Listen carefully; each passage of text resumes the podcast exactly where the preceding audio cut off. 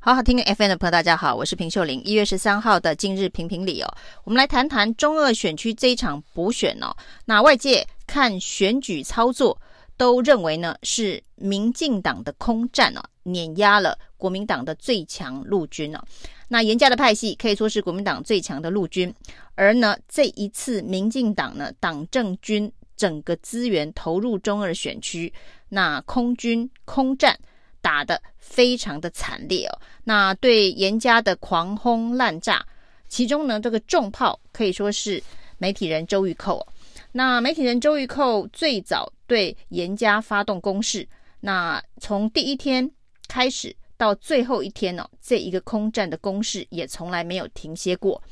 不过呢，在选举的结果抵定之后哦，台北市议员徐巧芯也检验。这一个周玉蔻这管重炮啊，那检验周玉蔻的方式呢？他质疑的是周玉蔻是绿营的侧翼打手，那这个侧翼打手是不是有价计费的侧翼打手？他做出了一些质疑哦。那徐小新所提出的这一个质疑的方向以及证据资料是说。周玉蔻所经营的放言科技媒体哦，那这是周玉蔻的这个媒体放言的一个公司啊。那他说这家公司啊，四年内呢拿了八百七十万的标案，而这些标案呢都跟绿营有关了，平均每年大概是两百万左右。那徐巧芯说，这个是作为绿营侧翼打手的一个零用金哦。那徐小新所提出的证据说，这四年八百七十万的标案，主要呢大部分都是来自于国营事业。那这个就如同是寿山动物园不乐之捐的翻版哦。那因为当时大家知道台电、中油、中钢哦，那分别补助了寿山动物园的这一个改建的相关的预算哦。那大家认为当时是因为卖。高雄市长陈其迈的面子哦，否则呢，这些国营事业到底跟动物园的经营有什么样子的关系哦？那放眼媒体科技呢，是一家媒体哦，那他拿了这个四年将近这个一千万左右的这个预算，来自于国营事业，那这到底有没有是作为绿营打手的？这个报酬，那这是一个公开资讯的检验啊。那徐巧芯认为啊，这个就是作为周玉蔻成为绿营重炮的一个报酬哦。那周玉蔻当然也立刻反击啊。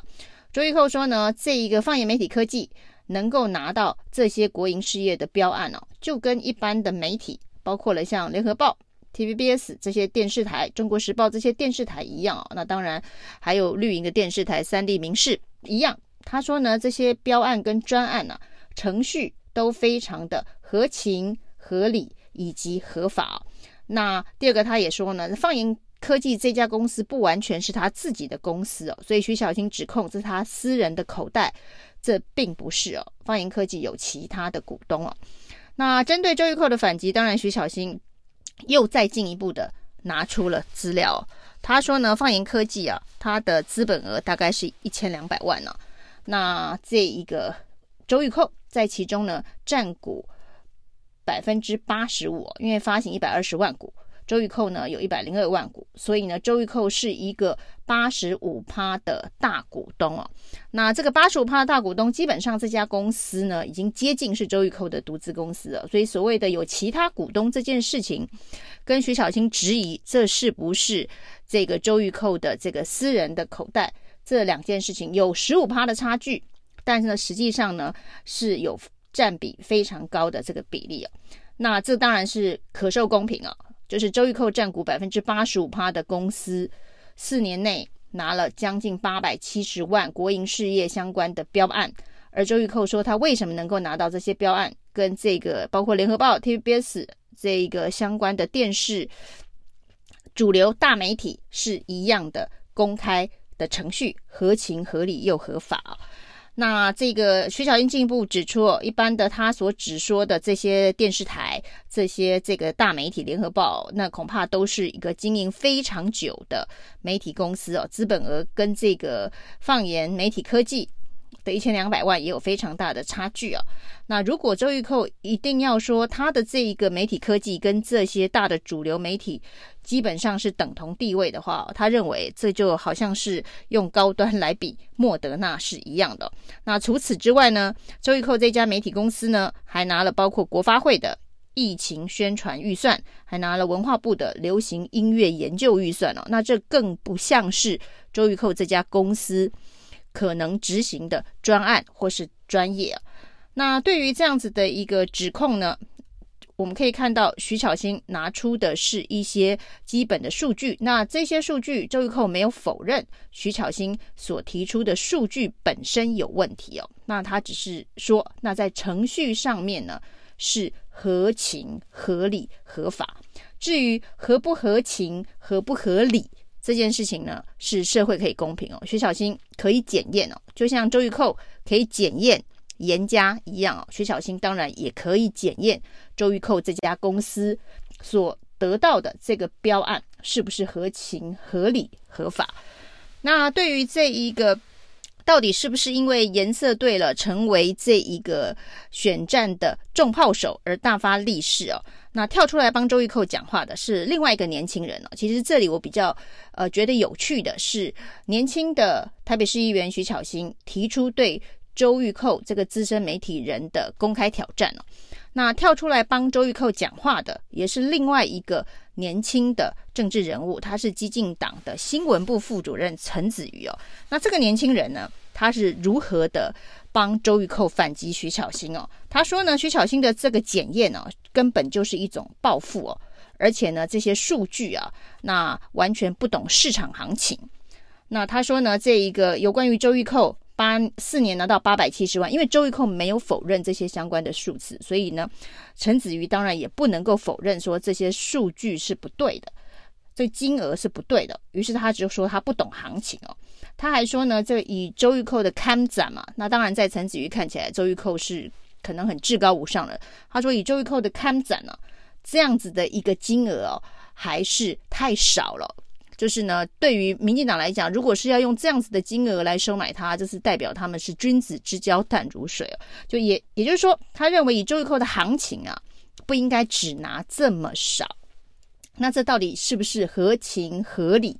那这也是可以受外界公平的。那另外呢，他还特别的去讲到。高端哦，他说呢，这个徐巧芯非常的懒惰，拿高端来比莫德纳，他不知道高端现在有多么的神勇吗？在很多的国家呢，目前呢是可以让高端这个入境啊，当然这都还没有实际的成真哦。那甚至巴拉圭的所谓的三期的实验，到现在为止哦，一直说要解盲都没有解盲哦。所以高专现在基本上是一个打了无法出国的疫苗，那这件事情已经让陈时中非常的头痛了。那都已经让这个打高端疫苗的人可以补打其他的国际认证疫苗，那已经也成为台湾疫苗政策最大的痛啊。结果陈子瑜居然呢大力的称赞高端，呃，说假设周玉蔻是高端的话，如果真的假设周玉蔻。被陈子瑜认为是非常优质的高端疫苗的话，那其实高端在国人心目中就是一个我们付了很多钱却没有任何的效果，很大家不敢打、不想打，可能会有很多过期的库存。现在呢，要往外赠送，也只能赠送到索马利兰，还没有其他的国家愿意接收，就是一个又贵又没有价值，然后浪费很多钱、错误的一个。疫苗政策，那到底是为谁护航，让谁赚了高端财？这件事情哦，在国人的心中其实都有非常非常大的问号。假设陈子瑜真的要把周玉蔻比作高端疫苗，那在大家的心目中就是一个又贵又没有人要打的疫苗。那也许他跟放眼媒体科技，在台湾媒体界的位置，其实这个比喻还算是蛮接近的。那。其实，在这个所谓的行情，所谓的看展嘛，那你是要看周玉蔻的看展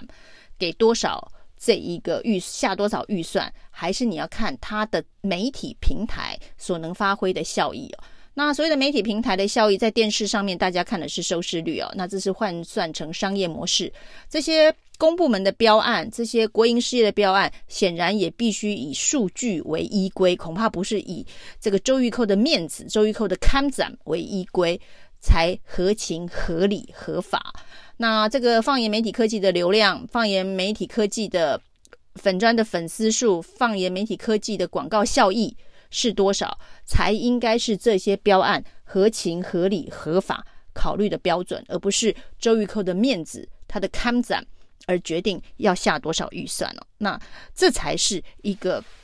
正常的评估标准哦。那所以呢，这两个年轻人的一个攻防哦，其实在这一局上面，当然徐巧芯领先陈子瑜非常的多，所以呢，要在议题论述上面呢站得住脚，提出的数据让人无法反驳，这就是在攻防政治议题这个风向操作上面最重要的核心哦。那到底在空战被民进党碾压之后，国民党学会了没有？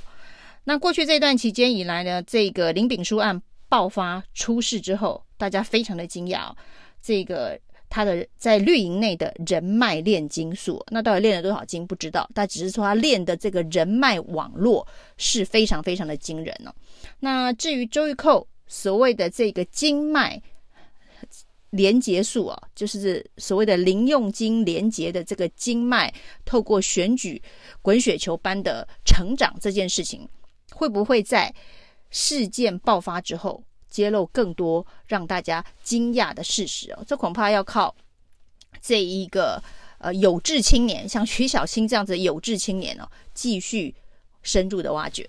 以上是今天的评评理，谢谢收听，谢谢收听，请继续关注好好听 FM，并分享给您的好朋友。